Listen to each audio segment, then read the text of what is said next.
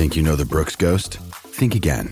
Introducing the all new, better than ever Ghost 16. Now with nitrogen infused cushioning for lightweight, supreme softness that feels good every step, every street, every single day.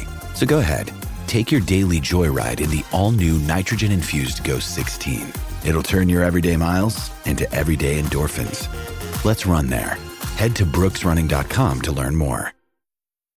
This episode is brought to you by Shopify. Whether you're selling a little or a lot, Shopify helps you do your thing, however you cha-ching. From the launch your online shop stage, all the way to the we just hit a million orders stage. No matter what stage you're in, Shopify's there to help you grow. Sign up for a $1 per month trial period at shopify.com slash special offer, all lowercase. That's shopify.com slash special offer. When you need mealtime inspiration, it's worth shopping Kroger, where you'll find over 30,000 mouthwatering choices that excite your inner foodie. And no matter what tasty choice you make, you'll enjoy our everyday low prices, plus extra ways to save, like digital coupons worth over $600 each week. You can also save up to $1 off per gallon at the pump with fuel points. More savings and more inspiring flavors make shopping Kroger worth it every time. Kroger, fresh for everyone. Fuel restrictions apply. Another day is here, and you're ready for it. What to wear? Check. Breakfast, lunch, and dinner? Check. Planning for what's next and how to save for it? That's where Bank of America can help. For your financial to-dos, Bank of America has experts ready to help get you closer to your goals. Get started at one of our local financial centers or 24-7 in our mobile banking app. Find a location near you at bankofamerica.com slash talk to us. What would you like the power to do? Mobile banking requires downloading the app and is only available for select devices. Message and data rates may apply. Bank of America and a member FDIC. Welcome to the Cotton Club crew. We have a special episode today. To get ready for the Independence Bowl, we decided to reach out to an expert on all things Cal. Thomas Dunn. Thomas writes for Write for California, a blog that follows the Golden Bears. He's the best guy for the job when it comes to getting ready for the battle in Shreveport at the Independence Bowl. I, I got to be honest. I imagine most Tech fans are in the same boat. Have not watched a lot of Cal football this year, or much uh, uh Pac-12 football in general. Been been focused on the Big 12 action. So the best we can do, instead of us just trying our best to research the issue, is ask someone who knows the squad best. Thomas, thanks for being with us tonight. Hey, it's my pleasure, man. And there's actually a lot of similarities once we once we get down to the nitty gritty of it. You know, there's a lot of guys who emulate others on the other side of the football, so I'm excited to get into it. Sounds good to me. We're gonna get right rocking and rolling. We're gonna start by talking about Cal's season to the bowl game. You know, the Cal Bears and both Texas Tech and Cal not I, I, I mean, expectations for Tech were about as high as they possibly could be. I am not certain where they were for the Golden Bears, um, but you know, very similar results in the season. Cal uh, having some pretty shocking upset wins that allowed it to get to bowl eligibility, including that win over UCLA. Let's talk about the season overall, though.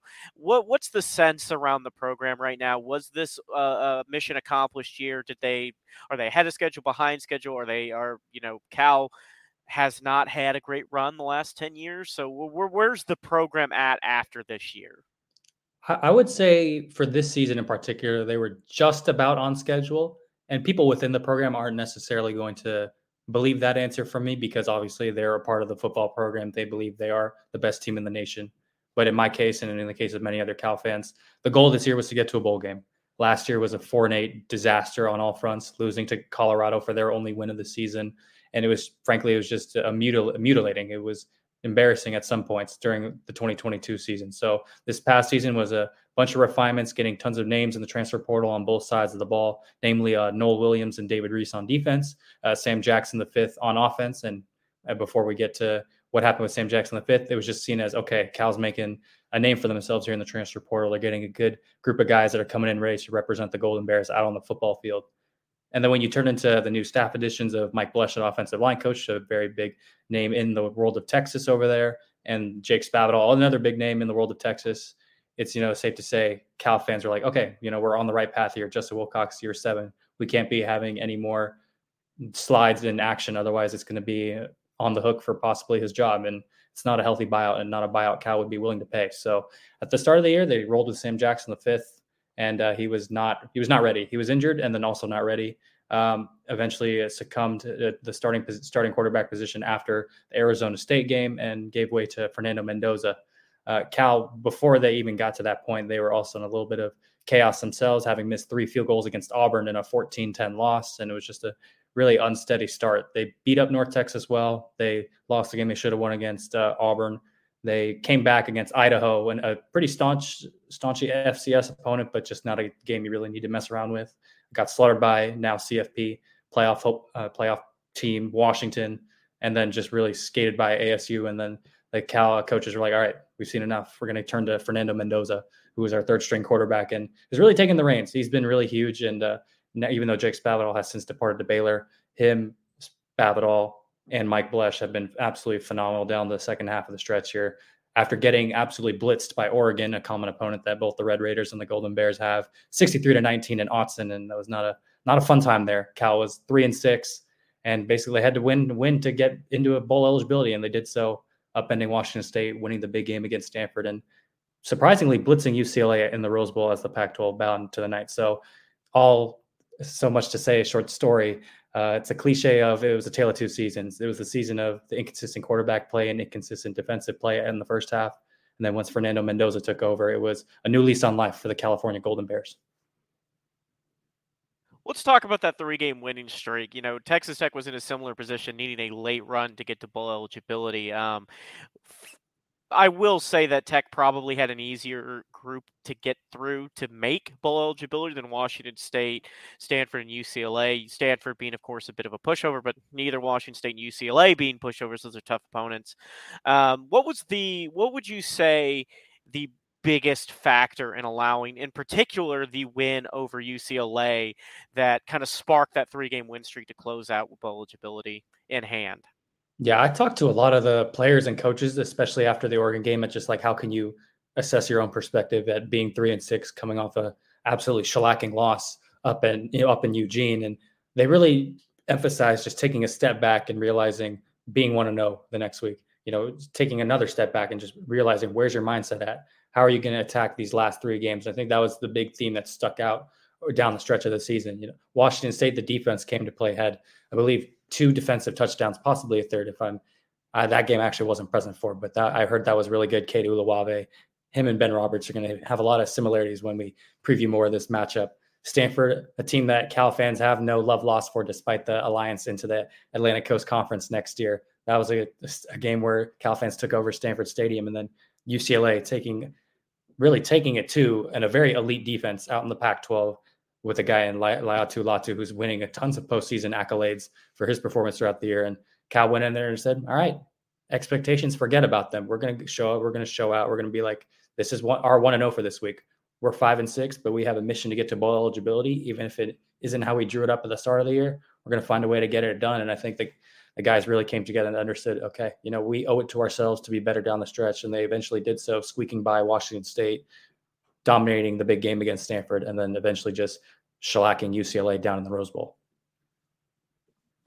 So, given that that three and zero oh to get bowl eligible and things like that, I believe that you guys are having, or do y'all even know who's going to be calling the plays on Saturday um, for you guys with the departure of um, Spavital?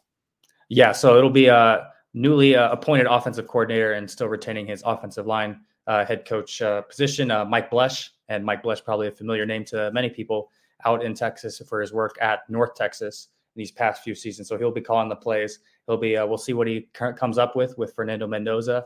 He really likes to run the ball and really be likes to be balanced based on my uh, experience of seeing him at North Texas and seeing how he was uh, implementing his offensive line system here out in California. So he'll be the guy calling the plays, and he hasn't decided whether he's calling the plays from the box or the sideline yet. But that's something he's working towards because we do have a little bit of coaching carousel right now because uh, our tight ends coach Tim Plough accepted the head coaching position at UC Davis, but we'll stick around for the bowl game. So it's a little bit of a coaching shortage and like uh, coaching musical chairs, if you will, for Cal on offense.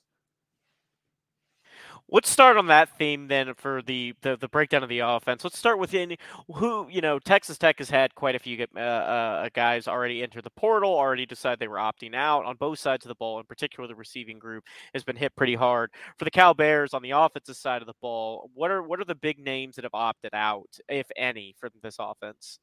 Surprisingly, there haven't been that many opt outs on offense, which I think is just something that Cal fans weren't necessarily expecting at this point in time. It was the, people were concerned about Jaydn Ott because Jaydn Ott's the guy that people like other programs were looking at. They're like, oh, Jaydn Ott's going to get the NIL money. He's going to be the guy that's like, oh, he's going to be the prized possession of some other team if other things go wrong or if other things happen. So they were that was the name that Cal fans were watching for. They didn't necessarily like he, he's he's ready to go and he will play Saturday, so that's good to see. The other guys who did opt out are some of our depth receivers, uh, wide receiver Brian Hightower uh, declared for the NFL draft, and uh, wide receiver uh, Taj Davis, uh, the transfer from Washington, moved on from the program and uh, will not play Saturday at the Independence Bowl. But other than that, it's really been smooth sailing for Cal. there was another backup offensive lineman, Braden Rome, who's like basically our sixth offensive lineman who comes in as like swing tackle. If someone were to go down on the offensive line, I think that'd be something that could raise an alarm bell or two. But nothing egregious per se on offense. I think it's mainly been more on defense where the, the transfers have been and been more impactful. So staying on the offensive side of the football there, obviously Jaydn Ott is probably y'all's bread and butter uh, as like our Tahj Brooks. He's y'all's Tahj Brooks. 1,300 yards on the ground on the year, 11 touchdowns, about five and a half per carry. And then I do think he has a couple receiving touchdowns on the year as well. How big is it to have him in the backfield? And is it going to be crucial that he gets involved early in this game for the Bears to be in this game? Yeah, I mean, it, it's everything. It's absolutely everything to have Jaydn Ott not only available, but to take a workhorse load. These past few weeks, especially Stanford, UCLA, he's been put in a number of positions, asked getting like 30 carries a game in the big game to close it out against Stanford. Against UCLA, he was put at kick return and scored a kickoff return touchdown. That was big. Jaydn Ott is the heart and soul of this offense. He's the workhorse. He's the production guy. He's the guy. And like you mentioned with Tahj Brooks, he's the guy who they're going to get touches with him early and often. They have to do it. Otherwise, they're not going to be as effective as they can. I think another guy that's really going to look to prove himself on Saturday more than he already has is a wide receiver, Jeremiah Hunter. He's going to be really big. I think those two guys if you're Cal, you have to look to get the ball quickly, consistently, and in a place where they can go out and make some plays. Now, I, I like to ask this question because I think it gives a good sense for where uh, where you know everybody should be paying attention when you're looking at what Texas Tech does defensively and you're looking at what Cal does offensively. Which matchup are you looking at as one that you think is going to decide which of these units has the most success on Saturday? I think it's going to be along the lines of the offensive line and defensive line. The trenches usually win a lot of matchups, whatever gets dictated within there.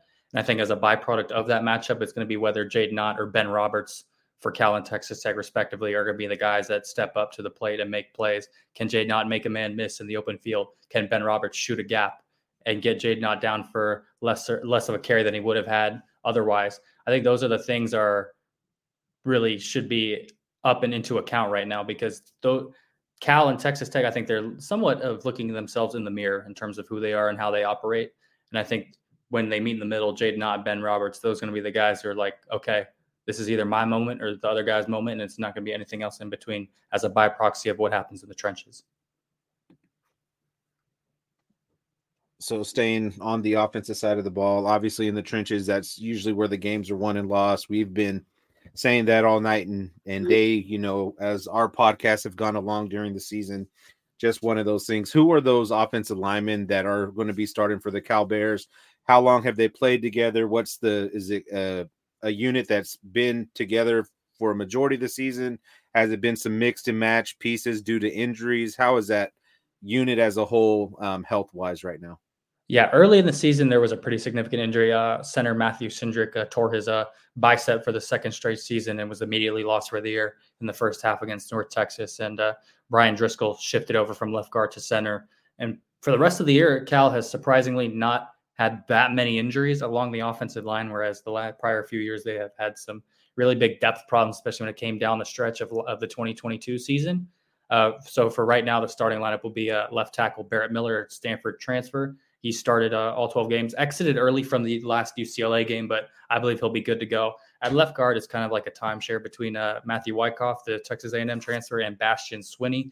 So those two will be sometimes trading off as quickly as every single drive. Uh, Brian Driscoll will be at center. Uh, Sioape Vatikani at right guard, the sophomore. He's a big he's a big load, especially when he's pulling around. And at right tackle, probably one of, if probably not the most improved players from last year. This year is TJ Session. And uh, the Cal offensive line as a whole, they've been pretty together ever since that North Texas game. It's been pretty much the same five or six players that have been rotating in and out. I did mention earlier that Braden Rome entered the transfer portal. Uh, he, I believe, is still listed on the depth chart. So Justin Wilcox stated during his weekly press conference that guys, if they declare to go to the en- enter the transfer portal, they're not necessarily disqualified from playing in the game. And one guy that is still listed is Braden Rome as our swing tackle. So we'll see if he even suits up Saturday because it's one thing to be on the depth chart and another thing to actually play. But those are the main guys along the offensive line, and they've been working together and working together really well at that uh, so far this season. Now we're going to switch to the other side of the ball. Let's talk about what Cal does defensively, especially focusing on kind of the, the back end of the season. After that win over Washington State, um, I'm not I'm not going to you know say that Stanford or UCL are offensive juggernauts, but clearly there was improvement uh, defensively compared to some of the high scoring games early in the year. But overall, what what's the what's the strength of this defense? What what do they do best? Yeah, it's honestly hard to say what their strength is at this point because early on in the year, the defense was not great in any single facet of the game. The run defense, the pass defense, the the coverage, the pass rush, all of it was just like less than desirable, even at some points embarrassing, especially when you get to the games like Washington, the games like Oregon, the games like USC. There were just so many issues at so many different places. It was hard to pinpoint what exactly was going on. But I think the real reason is why they finished so well down the stretch was the fact that they were just finishing finishing sacks, finishing tackles, finishing off turnovers on downs, finishing drives. Those were the main things that were really going on. David Reese, transfer from Florida, has really come on in recent weeks, has about five and a half, six sacks these last three weeks. He's been an absolute menace. Uh, Kade Uluave, true freshman linebacker, he's come on absolutely strong this last month of the season. And those are the guys who are really have been continually stepping up for Cal for them to go 3 0 down the stretch with the possibility of looking at 4 0. But if you had to ask me what the strength is at this current moment, I would say the pass rush and I know that's not exactly going to be looking towards in our favor right now because we're going up against a big guy in Tahj Brooks. But if Cal has been about the improvement that they've had this past month, they're going to need to continue to show it because getting Tahj Brooks on the ground is going to be a big ask. So now on the defensive side, you guys have a linebacker, y'all's inside linebacker, Caleb Elarms, or is that correct? How you say his last name? Correct. Okay. He is in the transfer portal. He's not playing. So, who are the guys that we should be expecting to see on that inside linebacker? Is it going to be a committee kind of deal where we see some younger guys with some some older guys or vets trying to fill that void? Um, who's going to be filling that void? Because that's a pretty big void that that inside linebacker position is leaving there. Yeah, that's an absolutely huge void. Losing Caleb Elarms-Orr is understandably huge for us. He was probably one of, if not our best players on defense this whole season, and obviously you can tell right now based on if anyone's been looking online, he's getting some pretty big suitors.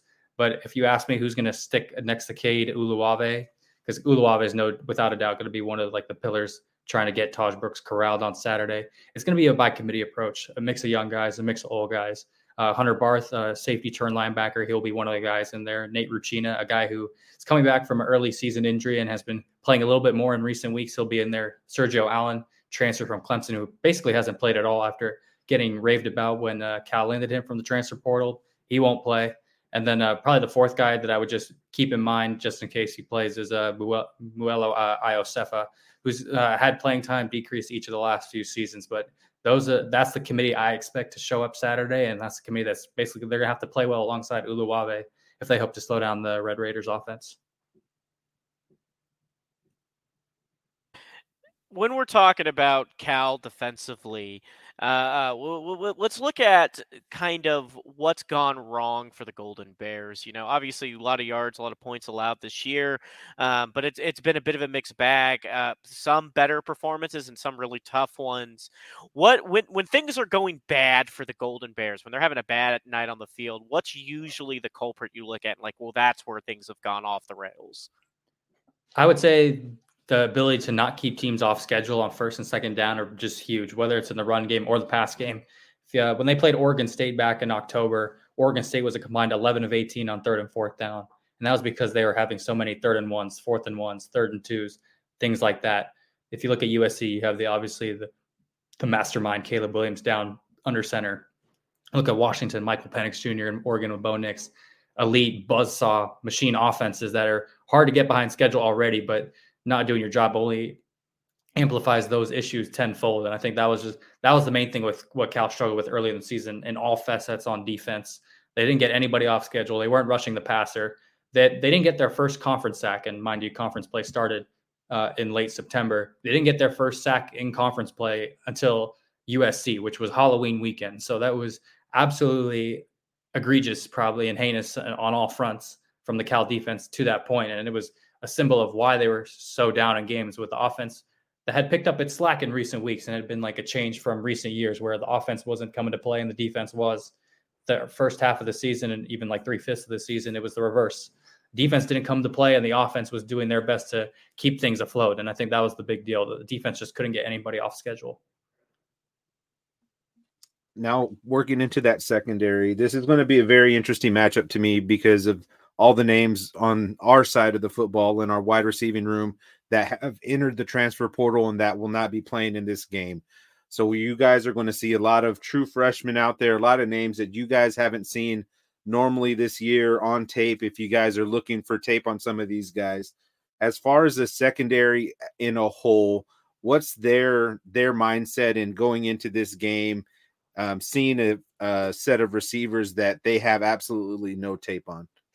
Yeah, I think it's a hard it's a hard microcosm to really cross at this moment because you look at some of the guys for Texas Tech who are in the transfer portal, uh, Myles Price and uh, Bradley. It's hard to know like what they would have given had they stayed uh, with with the pro with the Red Raiders program and actually turned up for the Independence Bowl. I think the secondary as a whole, I think they're just they're looking to continue to prove themselves because they've been a much maligned unit over the back half, over the first half of the season rather and a group that was looking to prove themselves towards the back half here with Washington State, with Stanford, with UCLA. I think that's the thing that's really going to show up, regardless of who's uh, there all along the line of scrimmage for Texas Tech. They want just the Cal secondary wants to show, hey, we're still an improving unit under Terrence Brown and Trey Watson as secondary coaches. We're still a unit that's meant to be reckoned with because in recent years, Justin Wilcox and the defensive staff have sent a ton of guys to the league from secondary Daniel Scott on the Colts, Ashtyn Davis on the Jets, Cameron Bynum on the Vikings, Elijah Hicks uh, on the Chicago Bears,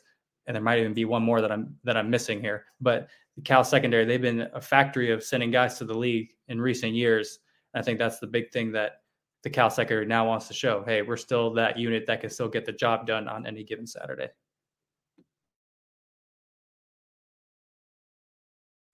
Now we're, we're, we're kind of touched on offense and defensive side of the ball. Let's start bringing it the whole picture together here, and let's let's talk about keys to the game, right? And what would you say are your one or two big keys to the game if you're looking for Cal to get this win to to to exit bowl season with that forward momentum? What do they have to do right?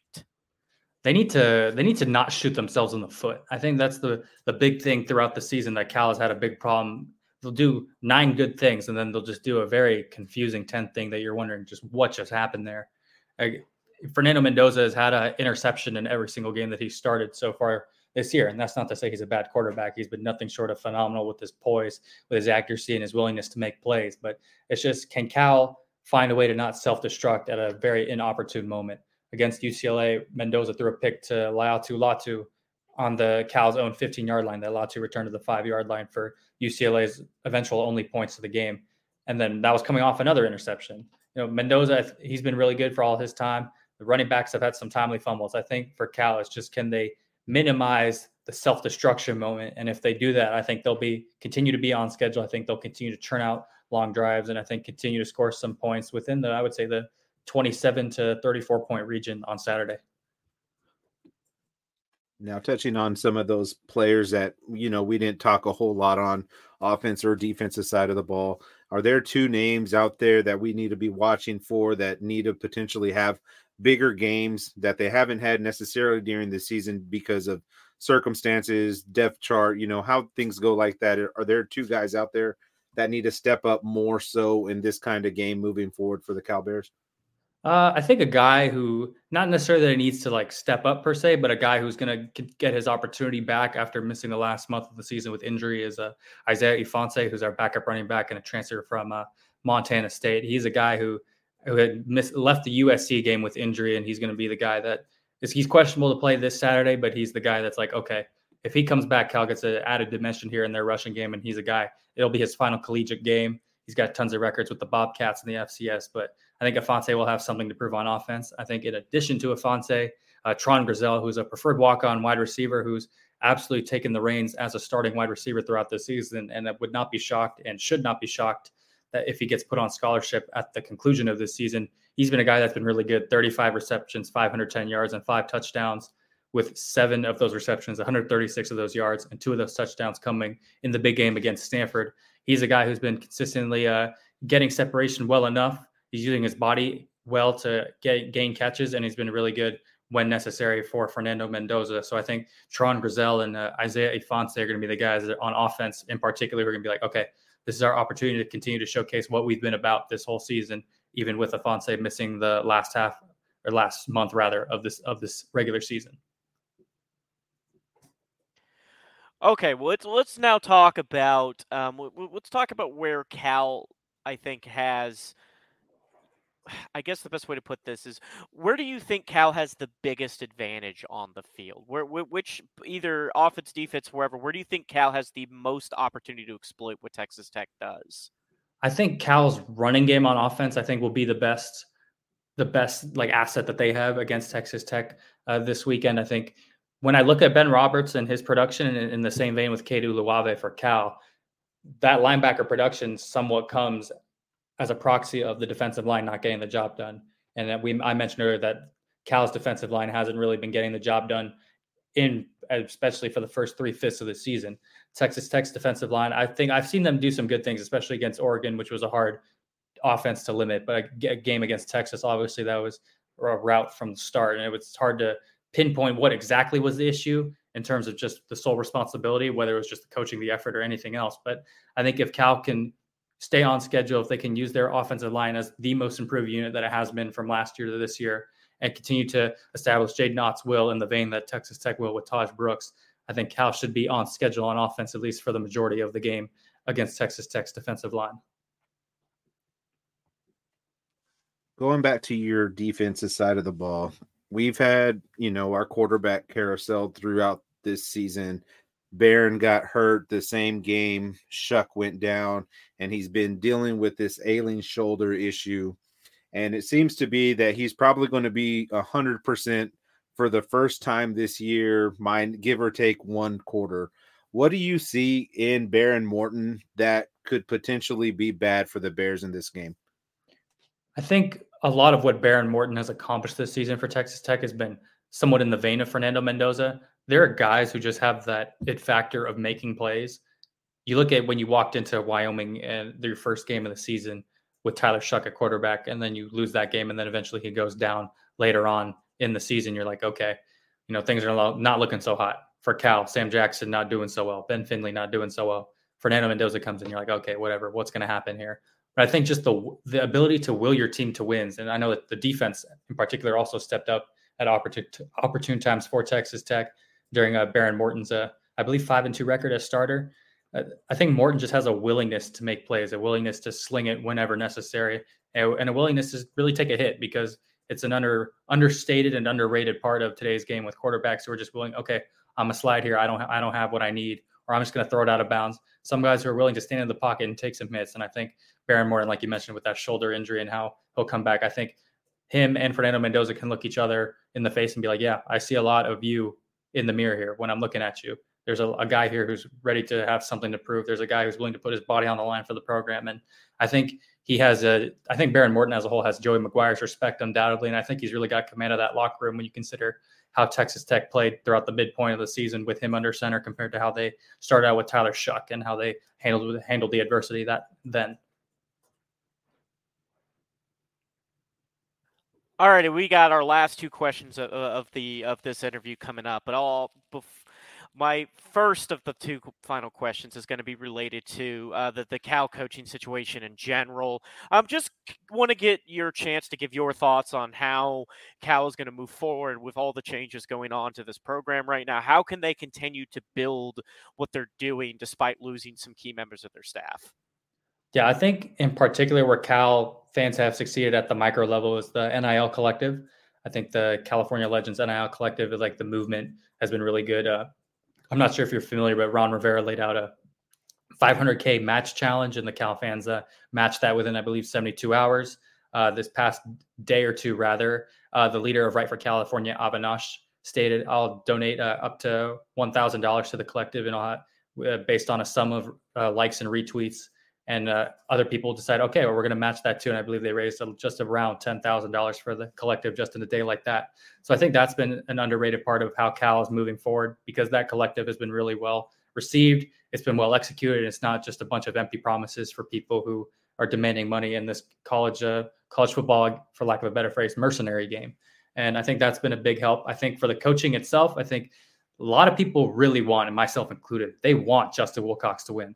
Justin Wilcox, undoubtedly great person, a right person if you're looking for a leader, and ambassador of a football team and university in representation. The only thing is, and obviously this is a big deal, it's the results you can't go five and seven and four eight four and eight coming out of a pandemic where you had all the momentum in 2019. You had to realize Bill Musgrave and Angus McClure in the pro style slow tempo offense wasn't going to be it. Getting Jake Spavital in there even for all of the regular season, only for one regular season, you know, you made it you made it work. You made a willingness to show change, and I think going into the ACC, Wilcox is going to need to be able to continue to show that change because Cal fans, they need to be convinced. They need to be convinced that he is the guy going forward because he has a $20 million buyout right now as it stands. And if they don't, if they flame out in the ACC next year, calls are going to get really bigger because I believe it lowers to around 15 million after next season. And I think 5 million more through each of the subsequent years. So I think that's the, that's the big thing for Cal. Can, can Justin Wilcox continue to prove it? He hired a Sterling Gilbert as a quarterbacks coach the other day to help Fernando Mendoza as we transition into the ACC. Cal fans and myself included were not exactly thrilled with that hire. We cited some University of South Florida fans and the University of Texas fans with the Charlie Strong era just about who St- Sterling Gilbert is. And I think Cal fans they need to be convinced on the field because now's not the time for talking anymore. Justin Wilcox has to go out and prove it, has to continue to prove that he's the man for the job because all these micro decisions, all these transactions, all these decisions in a vacuum get amplified so much more now that Cal escaped realignment the first time because they won't be so lucky if it happens again. So that brings us kind of to the end of our show. And and this portion, whenever we do one of these interviews, especially before a game, I like to ask to call your shot. You know, you you you know about as much about Cal as anybody else.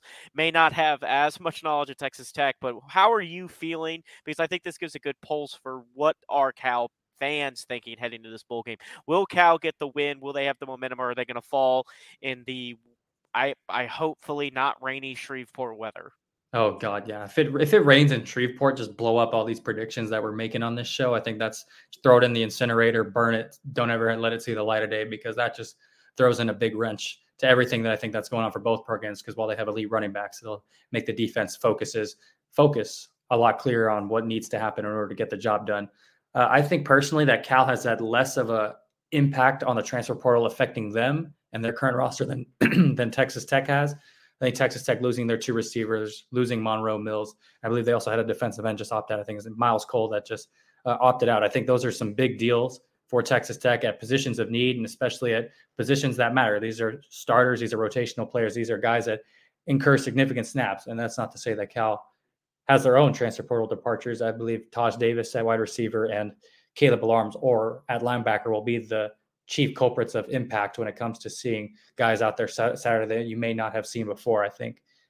But I do think at the end of the day, Cal's transfer portal impact for the first round per se is less than Texas Tech. And I feel like that'll be the difference when uh, guys get tired down the stretch, when long punishing drives and onslaught of body shots, when things have finally started to simmer down and we get towards the end. That's why I think Cal will come out on top in a close game in the vein of somewhere, I believe, around 31 27, something like that. Something I expect close. I expect both teams to score. And I think at some points look unstoppable, but eventually the defenses will corral and it'll come down to one timely play here, one sack here, one turnover there.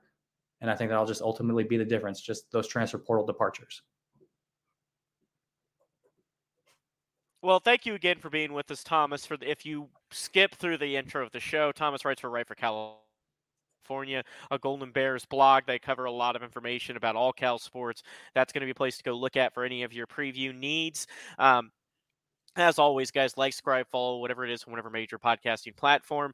As always, you can also check out the other great Fans First Sports Network college football podcasts, including the Fans First Sports Network college football feed, where there's a whole host of conference and all sorts of odds and ends college football related podcasts that are gearing up for bowl season. But once again, Thomas, thank thank you for joining us. Uh, uh, we hope to you know, uh, I mean, maybe in the future these two teams will run into each other again. Now, like both have survived seemingly the last round of realignment, not gotten relegated.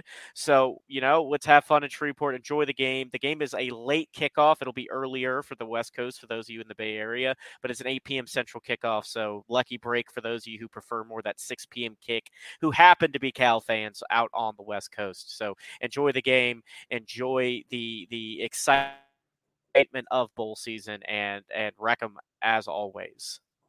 Absolutely appreciate you guys having me on, and uh, who knows, maybe down the line we'll be talking about the impact of uh, Fardaws Amac, Aimaq and uh, Jaylon Tyson if we ever meet in March Madness. Absolutely, guys. Uh, we'll have this episode out as tonight. We're recording this is uh, uh, Wednesday night. This will be out Thursday, and we'll have some additional articles and stuff for you guys as we creep closer to the bowl game. It's the early, early bowl kick, so wreck them, guys, and get ready for Saturday.